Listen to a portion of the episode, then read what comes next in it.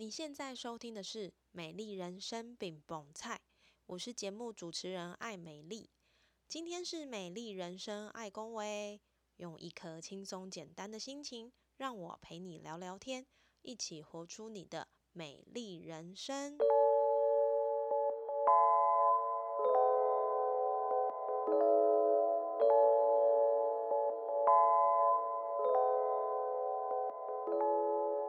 欢迎收听《美丽人生爱公维》，我是节目主持人艾美丽。今天《美丽人生爱公维》邀请来的来宾，具备非常非常多的身份。一开始我认识他是一个钢琴老师，一个身材火辣、外貌出众、耐心与情谊兼备的钢琴老师。同时，他也是一位布洛克，很早就开始写文章，分享他的育儿、旅游、生活经验。后来，他的好文笔跟美貌，让他成为了亲子布洛克的网红。当了网红，就有很多不同的体验，有露营、旅游、医美、育儿好物，或是烹煮食物的好工具，都变成是他的专业。后来，他也开了网络商店，成为大家买东西第一个想到的板娘，提供快速又方便的购物模式。你以为这样就结束了吗？没有哦。是一个正向教养的讲师，用坚定而温和的方式养育他的两个孩子。天哪，他到底有多少时间可以做这些事？每次看到他也是神采飞扬、精神奕奕，完全看不出是妈妈的角色。这个等一下真的可以好好的来请益一下。今天的来宾就是什么都很厉害的小雨妈妈，我们欢迎小雨妈妈，先请她来跟听众朋友打声招呼。Hello，大家好，我是小雨妈妈，很感谢爱美丽的邀请，很荣幸来到这里跟大家做一个分享。那我先简单的介绍一下我自己，那大家可以叫我小雨妈妈或是小雨都可以。哦，那就如同刚刚爱美丽介绍的，我的身份还蛮多重的，就是钢琴老师，然后亲子部落客，那也有从事网络行销的创业，那也同时也是正向教养的家长课讲师。那我觉得说，嗯，很多人好像蛮好奇或是讶异，说，哎，我怎么会有那么多的身份这样子？那其实我并没有刻意要去营造，说我一定要身兼多职。好，那因为我觉得说，我觉得我对于这些事情都还蛮感兴趣的，所以我都很愿意的去尝试去学习，就愿意去做，那就会投入其中。那投入其中一段时间之后，就会带给我一些成就感，直到现在。对，那同时呢，我有两个小孩，那这两个小孩是姐弟，那是八岁的姐姐跟六岁的弟弟。这个我每次听到小雨妈妈的声音，大家就像刚刚听到一样，就很有活力。然后她真的就是没有一般我们思想里面那种邋遢的妈妈的样子。她没有，在家 在家很邋遢。真的很邋遢，就 是几乎呃，几乎我们看到的小雨妈妈，我觉得她就是时时刻刻好像那个电都充饱饱的，然后她呃状态也都很好，然后秀出来的生活啦，或者是照片啦，还是他的一些育儿的这些过程，我觉得这真的很厉害。然后加上刚刚有提到说他也有经营一个网络商店嘛，所以我就觉得哎，感觉起来你好像都不用睡觉哎。然后很多人问过我这个问题耶。对呀，你怎么就是因为有的时候，哎，比如说你看他发文的时间，或者是比如说你看他在商店回应的时间，我想 说奇怪，这时间点不是应该已经要要睡了吗？怎么他还可以就是很有活力在上面回应？所以你到底是怎么样让自己不用睡觉的？我就我。有睡觉，睡觉也是很必须的，而且现在有年纪了，所以你如果你如果熬夜的话，就是会花好几天要补这样子。但是我觉得对我来说，可能是刚好这几个身份都是还蛮弹性的。对，好，所以我觉得这个时间上的安排，我可以比较可以照我自己的意思，然后去安排我自己的时间。哦，然后再加上说，我觉得其实这几个身份都是我很喜欢的呃角色跟身份。所以，我我愿意，然后 就是这样子，从多重的身份这样慢慢的去调试啊、调整啊，然后等于说是跟自己的生活去融合在一起，这样子。了解。所以刚刚小雨妈妈有说，就是这些事情其实都是她喜欢的，对不对？嗯。那我想问一下，你怎么样把这些事情做得又快又好，然后又可以游刃有余？那你有没有出现过那种事情很多，然后应付不来的状况呢？刚开始的时候的确会觉得比较手忙脚乱一点，但是呢，我觉得我有一个习惯，就是只要一有事情要处理，或是有什么代办的事项，我一定是会随手记下来。哦，然后就是呃，真的是利用自己零碎的时间，然后有空就要赶快处理，因为我觉得。有时候人哦有那个惰性要拖拉的时候，当你一拖一拖下去，然后那个事情就会越累积越来越多。对，哦，所以我觉得就是记下事情，然后马上去处理，然后再来就是像我刚才讲的，呃，时间的安排就是也蛮重要的。这样，然后我觉得一个节奏吧，就是你慢慢的比较上手了之后，你就可以拿捏得出你自己一个呃比自己的步调跟节奏这样子。了解，哎，那我想问一下小雨妈妈，像你刚刚有说你是一个部落客，然后也应该是等同于网红这样子办公众的人物生活，呃，这跟你原先想象的样子一样吗？那这样的生活对你的家庭，特别是小孩，有没有什么不同的地方呢？嗯，我觉得这个其实我当初还蛮始料未及的，因为我当初只是抱持着说，哎，有一个。呃，粉丝团有一个一个平台，一个地方可以让我做一个记录跟分享，嗯，然后结果就哎，好像随着粉丝量比较多一点点，当然也不是说非常的多，但是就会变得说在一些场合，比如说亲子餐厅啊，或者是游乐园啊，比较多家庭出现的地方，就是会常常被认出来。哇，嗯，那其实一开始我非常不习惯，因为我本人私底下就是啊，你也知道比较害羞。哎，那大家应该就不用我多说，没有没有，就比较慢熟，然后也跟陌生人比较比较，嗯，不会去开话题的那种人哦，所以一开始被认出来，我会有点不知所措这样子。好，但是我也觉得说，既然我要在网络一个平台上去持续的分享，我觉得这个好像是我势必会嗯面临到的一个状况，嗯。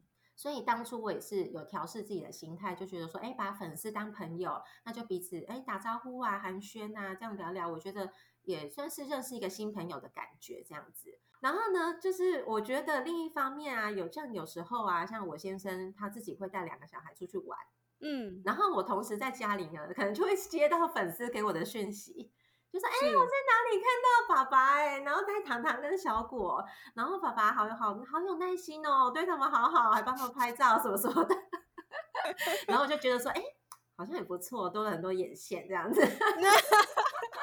对，然后对于小孩的话，我觉得是，呃，他们也蛮习惯的。说真的，哦，真的吗？嗯，其实等，其实当他们呃可以沟通的时候，我就有特别跟他们说明我的工作的性质。然后或者是在外面被认出来，我也会跟他们呃私底下去解释这个部分。可能小孩都觉得哦，OK 啊，好啊，没关系，因为他觉得，呃，可能嘛，因为我分享的都是还蛮真实的，是，所以他他们也觉得说，哎，私底下他们就是一样做他们自己，对。然后我也不会特地说，哎，你一定要表现的很乖，其实不会，因为我觉得孩子本来就是有他真实的一面，那我们就是表现出我们自然的那一面就 OK。哦，所以有时候即使在拍生活照，有时候我女儿也会特别摆 pose，然后她就是 跟弟弟说：“你要摆漂亮一点，摆可爱一点，妈妈要工作什么什么的。” 小帮手，对，反而是他特别的投入，但是有时候其其实只是生活的分享这样子。嗯，这点我倒是可以就是回馈一下，是 小雨妈妈她的她的部落，应该说她的粉丝页或者她个人的这个 Facebook 啊，我觉得其实都很真实。嗯，因为我们偶尔其实会私底下吃饭，或者是说我会去跟他们家有一些互动。那我觉得这个样子其实就是他在这些社群媒体上面呈现的状态，倒也不是说他会特别去呃为了营造什么，然后而特别怎么样。那我相信如果有认识小雨妈妈的人，一定知道就是他的第二，就是他的小儿子。小果嘛，哈，小果就是一个呃，也不能说难带啦，哈，但是是一个很有个性的小孩，对。对。然后像因为我自己也有我自己有一个小朋友，然后他就是属于比较也是难带的那一种。但我发现，就是其实小雨妈妈并不会因为她难带，然后就刻意的去怎么样。其实她反而是顺着孩子的个性去跟孩子做一些教育跟交流。所以我觉得这一点就是倒是像你说的，一都是蛮一致的。嗯嗯嗯嗯嗯，谢谢谢谢，真的。那我想问一 个问题，就是比如说，其实现在亲子部落客这种网红类的族群很多，嗯，然后有很多的网红，他们其实会用 小孩来蹭热度，对，赚流量。那我想要问一下，对于这一点，你身为一个家长，然后你又是一个网红的身份，你这个部分你是怎么样去做处理的呢？嗯，其实像从孩子还比较小的时候呢，我觉得我的分享其实单纯就是想要把他们自然啊、可爱的一面给记录下来。对，但是随着他们呃年龄的增长，可能他们去上学了，有自己的生活圈，他有自己的朋友，或是在外面接触比较多人，我其实就会开始去减少他们曝光的次数啊，或是像现在我拍照就尽量侧拍，是。真的很必要才会露出正脸，但是也比较少去分享有关孩子的事情，或是他们出糗的难堪的，我都不会去分享。嗯，因为我觉得这个粉丝团是我在经营，那我觉得很多事情要比较要偏向在经营自己，我觉得这样会比较长久。嗯，这是第一点，然后再来就是说，我觉得，嗯，其实现在网络的力量很大，好，它的传播力也很大。我也尽量避免他们的曝光，是觉得说这样他们在学校啊就学，也不要让他们成为同学之间讨论的话题。OK，因为我觉得很多孩子在学校可能会遇到很多类似呃霸凌的事情，那其实你在网络上多分享太多，其实都有可能会成为同学之间茶余饭后的一些一些话题这样子。OK，对，所以我觉得以我来说，我会比较尽量会去避免。嗯，常常利用小孩来蹭热度赚流量，对，嗯嗯嗯，就像你刚刚说的，其实呃，你成立这个粉丝页也好，或者是各种平台跟你有关的平台，其实最主要是要你自己要经营你自己，而不是经营你的小孩或是经营你的家人，对不对？对，那我想问一下，就是说，在这些身份当中啊，你最喜欢而且你最享受的身份是哪一个？那为什么？那你觉得这个身份对于其他的你有什么样的帮助？这一个题目其实也是我自己很想要了解的部分。对，因为像刚刚呃小雨妈妈有提到，我们认识很久了，所以一开始我我对他的看法就是哦，就是一个很厉害的钢琴老师。然后这钢琴老师就是有讲到他身材火辣，然后又很正，所以我相信应该很多。呃，小朋友都很想要给漂亮的老师教，所以 一开始我对。于小雨妈妈的认知是这一个。然后后来她开始就是写她的部落部落格，我觉得部落格也写得很好，因为呢，我我们曾经一起在很久很久以前有一起去大阪玩过，然后呢，他就可以把我们去大阪的这些过程，然后照跟搭配文字还有照片，把它弄成一个你真的，一看了你就觉得你身历其 中的这样的一个叙述。然后到后面，他开始成为一个呃，就是亲子部落客网红的这样的一个身份的时候，然后他又有的时候会有一些开箱文啦，吼，或者是说他会分享他怎么样做菜。像我有一个小朋友很爱吃的海绵蛋糕，就是每次都一定哎要做蛋糕了，好，先打开他的 他的 YouTube，然后先点一下那个材料是什么，什么鸡蛋几颗啊，然后面粉多少啊。对，然后一直到他近期开始经营了一个网络商店，我觉得这个也是，就是因为我自己不太能够把这么多的杂项的事情记好，然后你还要把这样的资讯 pass 给厂商，那那个那个网络商店，你就看到每天大家好像也是都不用睡觉，这样就是哎，板娘，我要樱桃，然后呃，我要什么东西，就是五花八门你想得到的东西。我想问一下，就是这些身份对于你来说，你最喜欢哪一个？这是第一个问题。那第二个问题就是，你觉得在这些身份当中，对于你在其他的事情上面有什么样的帮助呢？其实这当初我这个问题也 想了蛮久的，因为其实每个身份我都还蛮喜欢。硬要挑的话，老实说，我觉得其实布洛克的身份我会摆在最后。啊，真的假的？对，真的。啊，我觉得其实不管钢琴老师，或者是网络行销创业的，然后或者是正像这样的讲师。我真的都很难取舍，因为这三个我都非常非常的呃喜欢而且热爱。那反而是布洛克，我觉得不是说我不喜欢，而是说他会比较让我去烧脑一点。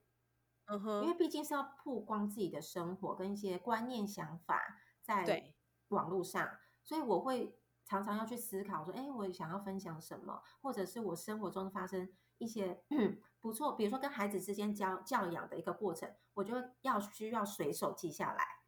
嗯嗯，不然过了那个时间好像就忘了这样子。对，因为我觉得对我来说比较要享受的，很而且是很自在的，就是我刚刚讲的前三个这样的身份。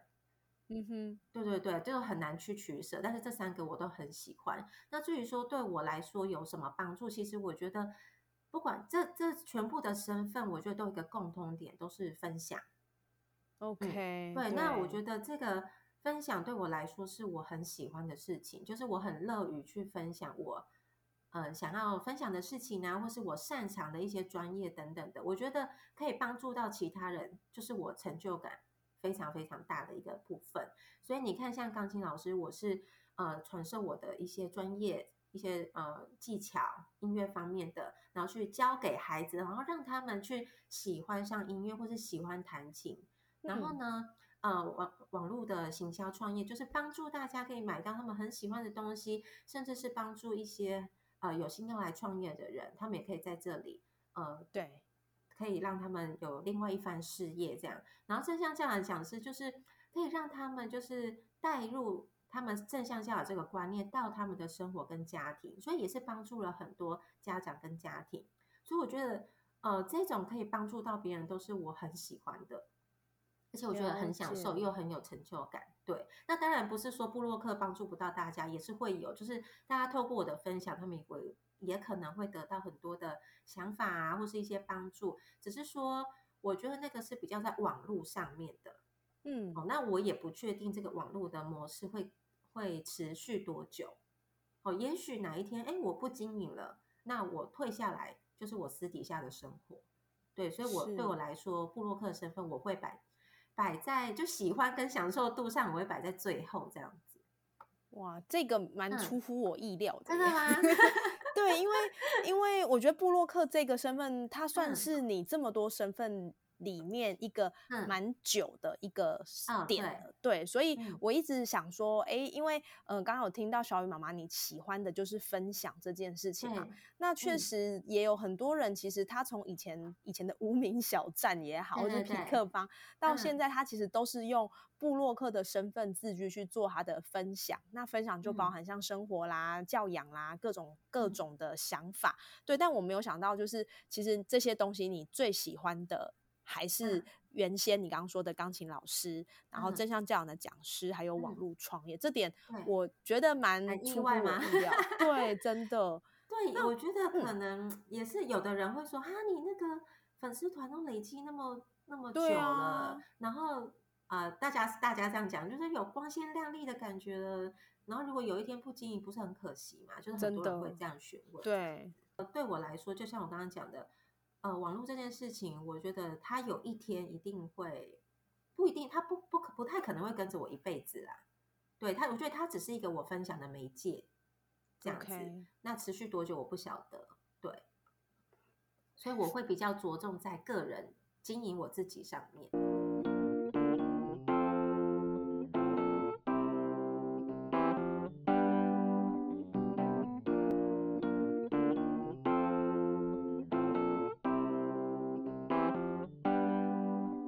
做了这么多的事情，其实每一个我觉得都算是很有竞争性，也很有挑战力的。嗯，包含像钢琴老师也好，然后 网络商店创业也好，还有就是呃亲子部落客也好，这些都我觉得在现在的市场其实都是蛮竞争的。那我想问一下，就是你怎么样在这么多竞争的市场里面去？呃，创造或者是打造你自己的品牌，然后让呃大家可以就是看到这个东西，我知道我要选，我就一定要跟小雨妈妈买，就没有其他的选项。嗯嗯，其实我也没有觉得说我我会我有经营得到非常好，因为我觉得像你刚刚讲的，哎，现在亲子博客这么多，那说真的经营的很好的人真的非常非常多。那我觉得对我来说，我就是呃在我的能力范围内，我把每个角色。做好，我觉得这是我对我自己的要求。那这个好，其实很多的定义，有的人觉得好就是要每天的分享，每天的拍影片，然后常常的接团购，或是常常的夜配等等的。嗯，但是因为我也考虑到我多重的身份，所以我 要我做的那么频繁，其实说真的，我也做不到。因为时间有限啦，对，那但是呢，我也不可能去放弃掉我任何一个身份，因为觉得每个身份对我来说我都很喜欢，所以我只能在有限的时间去安排。那我觉得不管在哪一个角色，我觉得对我来说最重要、最重要的原则就是要一定要真实。真实，我觉得真实的话，你在看我在嗯教学钢琴课的这个过程，我就会很真心的把我的所学。然后或者是很用心的在引导孩子，他在学琴的这个路上可以得到他们想学的，或是得到一些成就感，或者爱上音乐。对，那像网络创业也是，我一定要真实的分享，哎，大家才会对这个商品买单，或者是呃，大家来创业的一些事业伙伴，他才会在这里学到一些东西。嗯，那正向教养也是啊，一定要真实的分享，或者是呃一些。把我自己的经历的一些案例，然后跟现场的家长去做分享，他们才可以去呃去参考，然后去套用在自己的生活上，跟自己的教养方式上。对，那布洛克也是，我觉得其实如果不是很真实的分享的话，其实网络上你很难持续的长久。嗯，对，因为你变得要每天去想说，啊，我到底要想什么？我到底要分享什么？我到底要营造出怎样的形象？那我觉得那个就。呃，不是很真实的话，其实做一下子可能就很难坚持下去。对，所以对我来说最重要的就是真实。然后再来，我觉得如果大家也要考虑斜杠的话，我觉得一定要懂得安排时间，因为忙的时候真的是非常忙。然后像我每天的讯息量真的都是几千则这样子，所以我可怕。每天 对我每天点开赖，我就要马上就要决定我要先处理谁。的事情，对，就要马你要马上去分辨哪一件事情是最重要，要赶快现在就要处理，现在就要回复的这样子。然后或者是说，我觉得现在很多人都想要追求斜杠，但是斜杠就会有很多身份，那你在当中一定要可以迅速的切换角色，然后你迅速的切换当下的角色，你要很快的投入到你那个身份当中。哦，就是比如说我在教学生钢琴课的时候。我也不能再分心想着啊，我等一下是不是要拍什么照，是不是要拍什么？对，我觉得这样子一心二用就会变成你很多事情都没有办法处理好。对，所以我常常一开始会觉得哦，好神经错乱，我 现在到底到底要干嘛？对，到底是谁？我是谁？我在哪？这样子。对，所以我觉得那种切换身份，就是自己要很容易的去调试自己。嗯，我觉得这段我很有感触的是，呃，我在之前的工作经验大部分都是上班族，所以上班族的上班族其实要切换身份非常好切换，就是基本上你只要。有胆，就是 下班后你就是 上班的简讯、上班的相关的事情就跟我没有关系，对，你就可以切换成我的下班模式。嗯嗯。但是我觉得，当我现在我也算是朝一个自由工作者的这个状态前进的时候，我一开始真的有一点。不好切换，对不对？我会觉得，比如说，我只要坐在电脑前面，我就我的脑袋就会开始动，我就想说，对，那我现在，呃，我到底要来做录音，还是我要来写文字的编辑等等，然后还是我要来做精油的资讯的整理？然后有一刚一刚开始，我真的会有一点，就像你刚刚讲的错乱。我想说，奇怪，我现在到底是什么时间？对，然后我为什么在这个晚上九点的时刻，然后我居然还要做这样的事情？可是我觉得，呃。呃，就像你刚刚说的，斜杠，现在大家都在讲斜杠，所以你能够在这个斜杠当中快速的做切换，我觉得这是一个很重要的事情。第二个部分就是说，在时间的管理下，我觉得每个人一天都只有二十四小时嘛，那扣掉我们的休息时间还有工作时间之外，其实还有一个很重要的部分是你陪伴家人的时间，没错，对不对？因为我们其实呃。妈妈、爸爸冲事业，但是我觉得这个时间点确实也是小孩最珍贵、最可爱的时候。对，那我想要顺顺道一提，小雨妈妈，你怎么样去？你刚刚说你已经。你在你的工作身份上面，你可以很好的去做转换。那你在陪伴小孩的时候，你是呃也是用一个专心陪伴的心情去陪伴他们吗？那你一天这样下来陪伴小孩的时间，你都会做些一起做些什么事呢？嗯，好，我觉得呢，这个因为尤其现在是暑假，小孩都在家，小孩都在家，真的说真的很难调配。但是我我会跟他们做一个事前的沟通，就跟他们说，哎，妈妈的工作比较特殊，我是在家里处理的。好，那因为妈妈。我觉得，因为我会跟他们分享，说我为什么想在家工作，因为我想要兼顾家庭，想要也可以陪伴你们，所以我我比较 不想要去外面上班，因为去外面上班就会。啊，有早上对绑住那个时间，可能早上八九点要出去工作，然后可能到晚上五六点才回到家。那家里有什么事情，我都不能马上处理。那我就跟他们说明的很清楚。但是我在家呢，我就会跟他们讲好说，可是我需要有一段工作的时间。那可不可以在我工作的时间的时候，你们同时也去做你们该做的事情？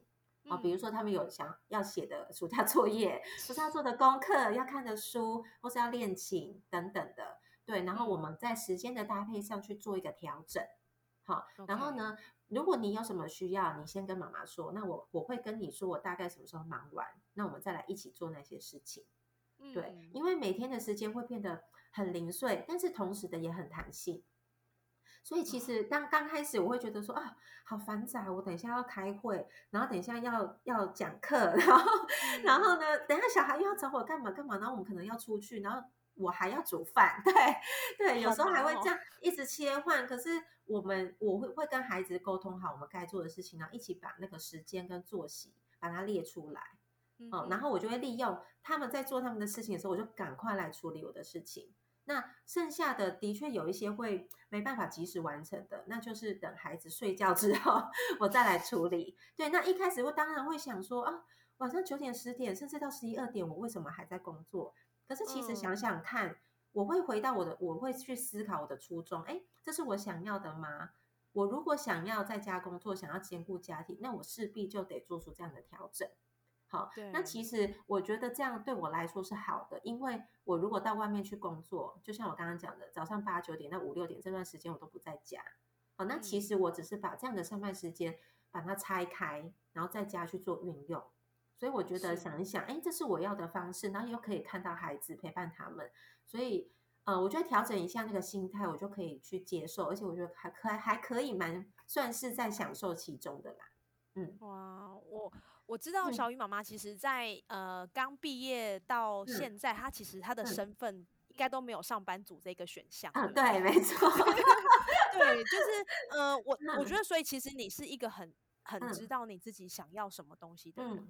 对，那在刚刚从刚刚听到现在，在过去这些身份带来的经历，你觉得，呃，哪一个身份对你生命的影响最大？当然也不一定只有一个身份，可能每一个身份都有一些影响。那你觉得这些影响对你在价值观，或者是你的想法、思维、行动、态度，你觉得有什么样的影响吗？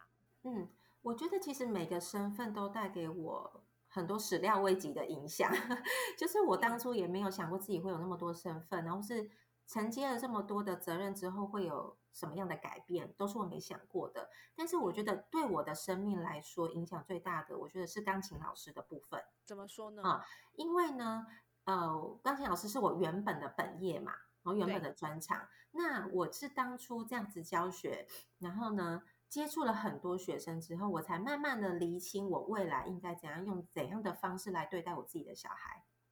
嗯哼，好，因为我觉得每个爸妈都是在有了小孩之后才去学习怎样当爸妈。没错，好，那当然我也是，可是呢，变得说我前面有一些呃十几年的教教学经验，所以每个孩子的接触过程啊，我了解到说，哎，其实孩子就是爸妈的缩影。好，所以呢，有时候面对一些嗯比较有挑战性的学生的时候，然后再看看他们跟家长之间的沟通，我大概就可以知道说，哦，他们的原生家庭背景是怎么样子的，所以孩子才会这样。那我就会带给我很多的心思，哦，那我就会去思考说，我想要教养出怎样的孩子啊？我希望他可能是有责任感，然后 EQ 很好，或是活泼开朗、勇于表达自己的。那我应该用怎样的方式去对待他？对。哦，所以这个带带给我很大的影响，所以我觉得也很感谢我之前的学生，就是让我说，哎，有了马上有了小孩，我就可以有呃一套我自己原则的正向教养的方式去对待、去教养我的孩子。对，这是第一个。那第二个就是我觉得也是在教学的经验上面跌跌撞撞。哦，一开始我就是被学生吃死死的那一种。真的吗？真的，就是我对他们都非常非常好，然后他们没练，我也是说哦好，那没关系，那下次就怎样怎样，很好讲话的老师。可是这样的后果就会变成说，还学生都假告告这样子，对，都对不听我的话了，所以变成我教学上有一段时间会很挫折，那学生都不听，然后也不练，然后这也不是我想要的，对，然后就在当中慢慢去调整，结果后来一调整，哎，又变得太严厉，就是。变得很严厉，变得说孩子在练习或是学习的过程中会很很大的反弹哦，那跟我的关系也大吧？对，跟我的关系也不好，压力很大，变得他们也不爱音乐，不想弹琴，那这也不是我想要的，所以我就当初有一段时间会在这样极端的呃教学态度这样子去拉扯，所以才慢慢的去去调整为呃我要如何有原则，然后又是有温和坚定的态度。哦，所以这样子对待学生之后，我觉得哎，也慢慢的越来越上手，然后变得说我可以在面对每个学生，我就可以用不同的方式去对待他们，而且是彼此都可以接受的。好，然后又可以让他们在当中去学到很多。那当然，这样的结果也可以影响到我教养的方式。那那我想。就是现场，就是问一下小雨妈妈，你可不可以举一个例子？就是比如说，呃，你在教育你的孩子也好，或者是你在跟学生做教学的时候也好，如果你今天遇到的孩子或学生，他就是就是脾气很硬，然后讲也讲不听，然后就是明明自己。呃，我不能说他能耐不好，就是他明明他就做不 到，然后但他又很坚持，就是宫北天那种小朋友。对对对。那你会怎么样去引导他？就是透过你在正向教养的这个部分，如何让他愿意，就是呃，不要这么这么刚失控这样子？对对对对。那那其实你这样这样讲的状况，我我儿子就常常 常常有这样的。对，因为刚刚讲到我儿子就是比较有挑战性嘛，但是说真的，他并不是坏小。孩对，因为我我曾经就是很深入的了解，他其实就是一个情绪很直接，然后呢表达也很直接的一个正常小孩。他有多 直接？你可以跟我们说一下哦。他有多直接？就比如说，他都不会掩饰，然后他也不会去考虑说他这样的做会不会带给别人哎不好的观感啊，或是麻烦到别人啊，或是让别人不方便。他就很直接表达他的情绪，例如说有一次，大概他两岁的时候吧，我们就在餐厅吃饭，那那是那个不是吃到饱的餐厅，所以是一人一个 set 这样子。对，那他很喜欢吃虾子，可是呢，一个套餐就只有一尾虾子，所以他吃完了虾子之后，他就说还要，就是 用他的奶音有没有还要？然后我们就说没有了，但是他就听到说没有了之后，他就在现场在餐厅。对，就直接爆炸、爆哭，然后一直狂踢那个椅子跟桌子。我相信很多爸妈都可能 经历过这种崩溃的场合。那那其实我也蛮感谢我先生的，因为他的我我的教养方式是正向教养，那他其实也很也很认同，所以他也很配合，也很同步。所以当下我儿子这样一叫，就哇，我不要，我不要，我瞎子，然后就开始崩溃，然后整个餐厅客满，然后其实大家都很安静，因为那是。有一点高级的餐厅，大家都全部看向我们这边，哇，就想说我们会怎么处理。但是呢，但是呢，我先生就就我们就彼此眼神交流，他就他的他就呃暗示我说，哎，你处理还是我处理？这样，然后我们就一个打一个 pass，说他就说，哦，好，那他处理这样子啊，因为姐姐姐也需要陪伴嘛，这样，哦，所以我先生就跟我儿子说，好，没关系。爸爸现在带你到外面跟你沟通，你好好的哭，我会陪你。然后他就把他抱起来。好，可是抱起来的时候呢，因为孩子还在情绪上，他可能没有办法马上接受到爸爸刚才讲那句话是什么意思，所以他哭得更严重。哦天哪！哇，我不要出去，我不要出去。所以可能现场有有家长就以为说，哎，爸爸要带小孩出去处理了，打骂了这样子。对。然后他还是就是，我觉得我先生还蛮厉害，他就不畏任不畏惧任何眼光，就把他抱起来，然后很温和的，他也没有很迅速走走跟我出去，就没有，他就很温和的抱着他，然后眼边拍着他，然后就带他到外面，然后很迅速的三分钟就回来了，我也蛮讶异的，怎么这么快？对，三分钟就回来这么快，然后我就我就问他，哎，你刚刚做了什么事情？然后他就说，哎，就照我平常跟他分享的这样子。就是先同理小孩哦，我知道你刚才哎，是不是没有吃到虾子？是不是不够哦？可是这个不是吃到饱的餐厅哦。如果你要的话，我们看看哎，那一份价格怎么样？如果我们可以接受的话，再点一份就好。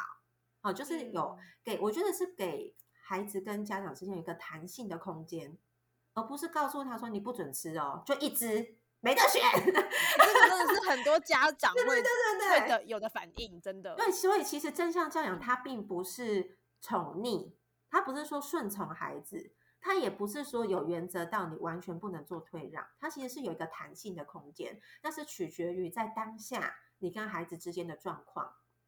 嗯，哦，那但是我觉得最对我们来说最重要的是先同理他，然后并且告诉他说，哎，我们在餐厅哦，那你记不记得我们约定好？在餐厅要怎么样？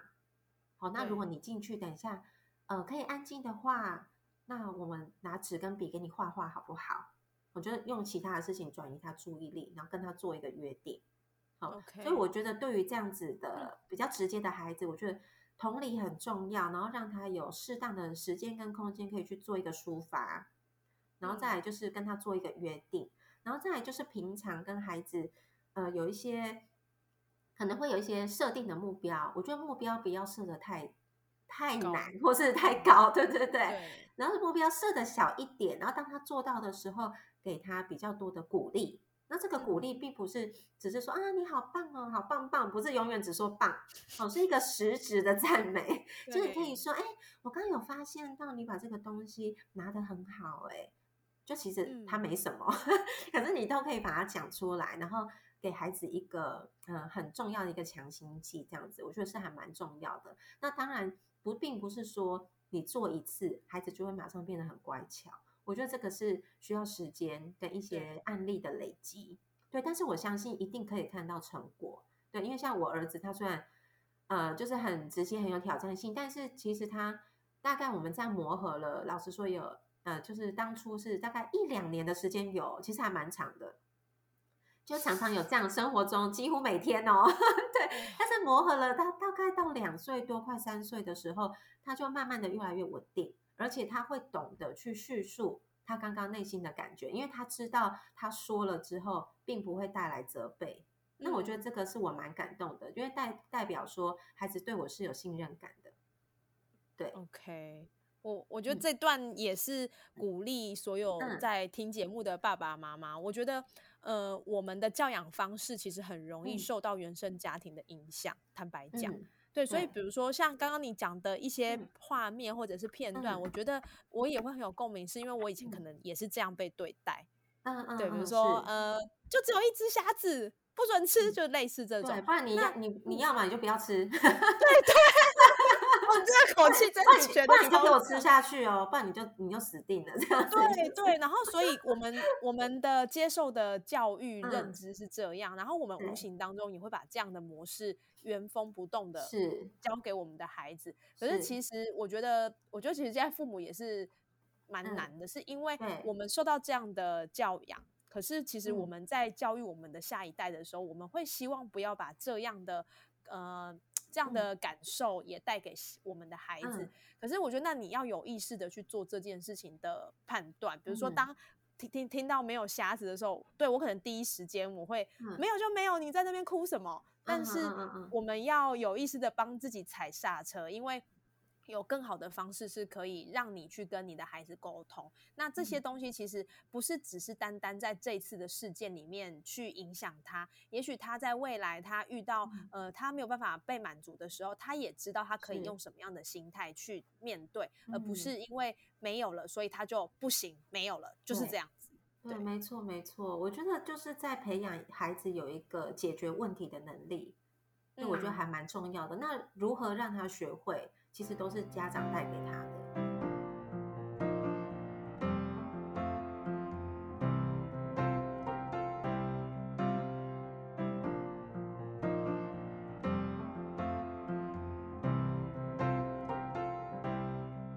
我觉得小鱼妈妈就是不只是在呃。刚刚说的这一堆身份游刃有余的转换，她连在当妈妈的这样的一个角色的时候，其实你会发现，就像她讲的，他们就是呈现他们平常的一面，所以她跟孩子在沟通的时候，我真的很少看到她。在那边匹配给我，嗯嗯嗯，对，应该是没看过吧？喂，什么很少？是没有。然后，那我也我也认识小雨妈妈的先生，对，然后他那么温柔，其实也蛮让我 惊讶。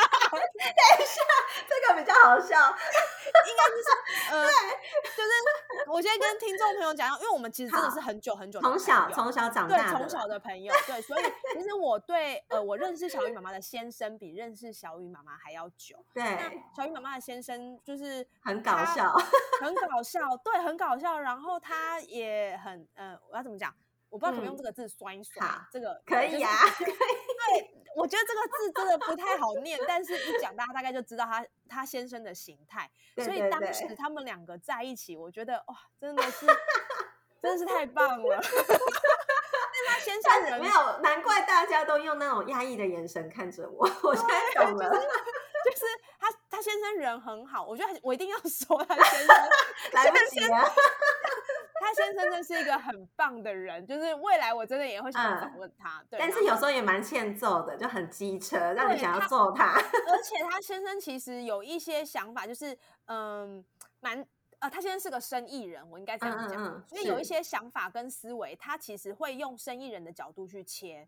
所以，当他刚刚你刚刚说他把呃你儿子抱温和的，对，我觉得如果是生意人，应该不会这样 子。对对，但是我觉得我还蛮感谢他的，因为他的原生家庭，就是应该说我们一般人的原生家庭都不是这样，我们也是被打骂长大的。好，所以我觉得他可以这样子认同我的我想做的方式。哎，即便我当初想做的时候是还看不到成果的。嗯，但是他就愿意配合，我觉得这是对他来说是不容易的，对。然后再来就是他跟着我一起做之后，然后我们一起这样对待小孩，哎，他觉得也得到一些很正向的一些反馈，然后我觉得这样子对他来说又是一个很大的肯定，对，对，真的对他来说是很不容易，对。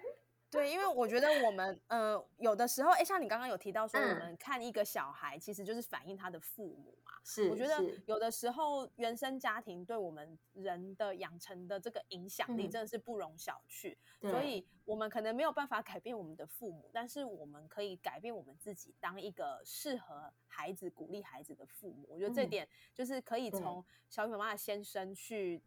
有一个很大的看见啦，对我我会再好好的跟他说一下，他可能会很骄傲。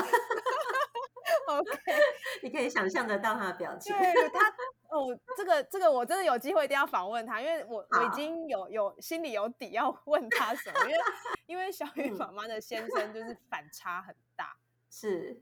对，就是刚说生意人嘛，然后他的脑袋永远都在动，所以他有一百零一种生意可以做，所以我觉得真的是很妙。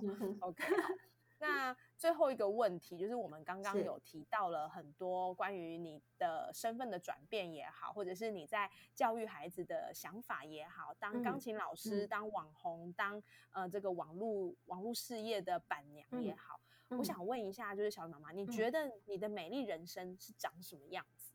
那你觉得？这经过这么多的经验，经过这么多身份的转换，你觉得你现在是不是正走在你的美丽人生上？嗯，我觉得我的美丽人生的样子是，我觉得对我来说是做自己，而且是包容自己的不完美。嗯嗯，那我觉得这个做自己呢，它并不是自我或是自私，因为我觉得这只是一线之隔。这个做自己对我来说是变得说懂得去爱自己，然后懂得把焦点放在自己身上，然后懂得去经营自己。我觉得我现在的生活的原则大致上就是这样。那我觉得我现在正在是正在走在我自己的每一人身上，没错。因为我觉得当你有这样的想法、跟原则、跟目标的时候，你比较会呃不会被他人被影响。嗯，好，不会，而且也不会被现在的潮流啊被牵着走。因为就像我讲的，呃，虽然布洛克经营哎很光鲜亮丽这样，但是呢，我也常常问自己说，哎，拿掉网络之后呢，我还剩下什么？好，我会希望说，如果今天不经营这个布洛克，不经营这个网络，好，这个曝光的生活，我自己还可以有我自己经营的一个方向吗？嗯嗯，对。那我觉得这样，呃，拿掉网络之后的生活，对我来说才是最真实的。是，对。所以我觉得，嗯，因为毕竟说啊，像以前啊，刚开始经营呃粉丝团，我们常会分享文章或是影音嘛。说真的呢，你一定会去在意那个触及量，一定的，对，一定会去在意。当然，我不是会钻牛角尖那种，但是你一定会去看看，哎，有没有人来按赞啊？然后多少关注数啊？有没有人来留言？哎，有人留言，赶快回这样子。对，那怎么回？我也是要用耐耐心啊、温柔的方式跟他回，就是每一个环节都很烧脑。嗯，那我觉得我现在真的是自在非常多。我现在真的没有想分享的，我就不会分享，不讲了。就不讲，然后好几天也没 分享，我也觉得哎还蛮自在的。然后或者是遇到一些酸民，我就觉得说，哎你不喜欢可以不要看呐。对啊，对我就说，哎你你不喜欢你就你就你就不要看，那啊就谢谢你这样子。可是以前不是，以前就是还会和缓的回应这样子。对，然后现在我觉得对于我来说，这个粉丝团的是我一个分享的媒介而已。对，我不想说再去被那些数字给捆绑住。嗯嗯，那我觉得这样子思考之后呢，我觉得在分享啊一些生活经验或一些文章影片，我觉得那个才是比较像我自己，然后也是我自己想要的，而不是说顺应的潮流。我说啊，现在就是影片触及量高，所以我每天都要拍影片，或是每周几支哦。我我不想被这样子的框架去限制住，对，因为我觉得一方面是就像我刚才讲的，我希望多经营自己，那也不想要呃。说一直琢磨在这个网络上面。那第二点就是说，因为我觉得我身份也比较多重，那我势必要分割我的时间，所以变得说我在每一个身份上的得失心也不能太重。是，对。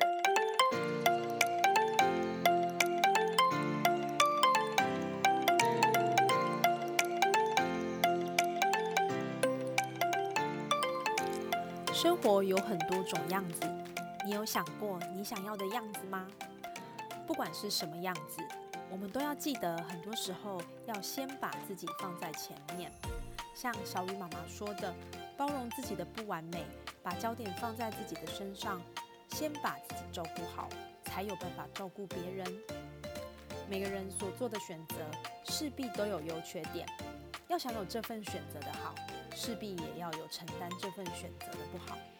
希望你也能找到你的平衡点，在各式各样的转换中游刃有余。美丽人生，爱恭维，我们下次见。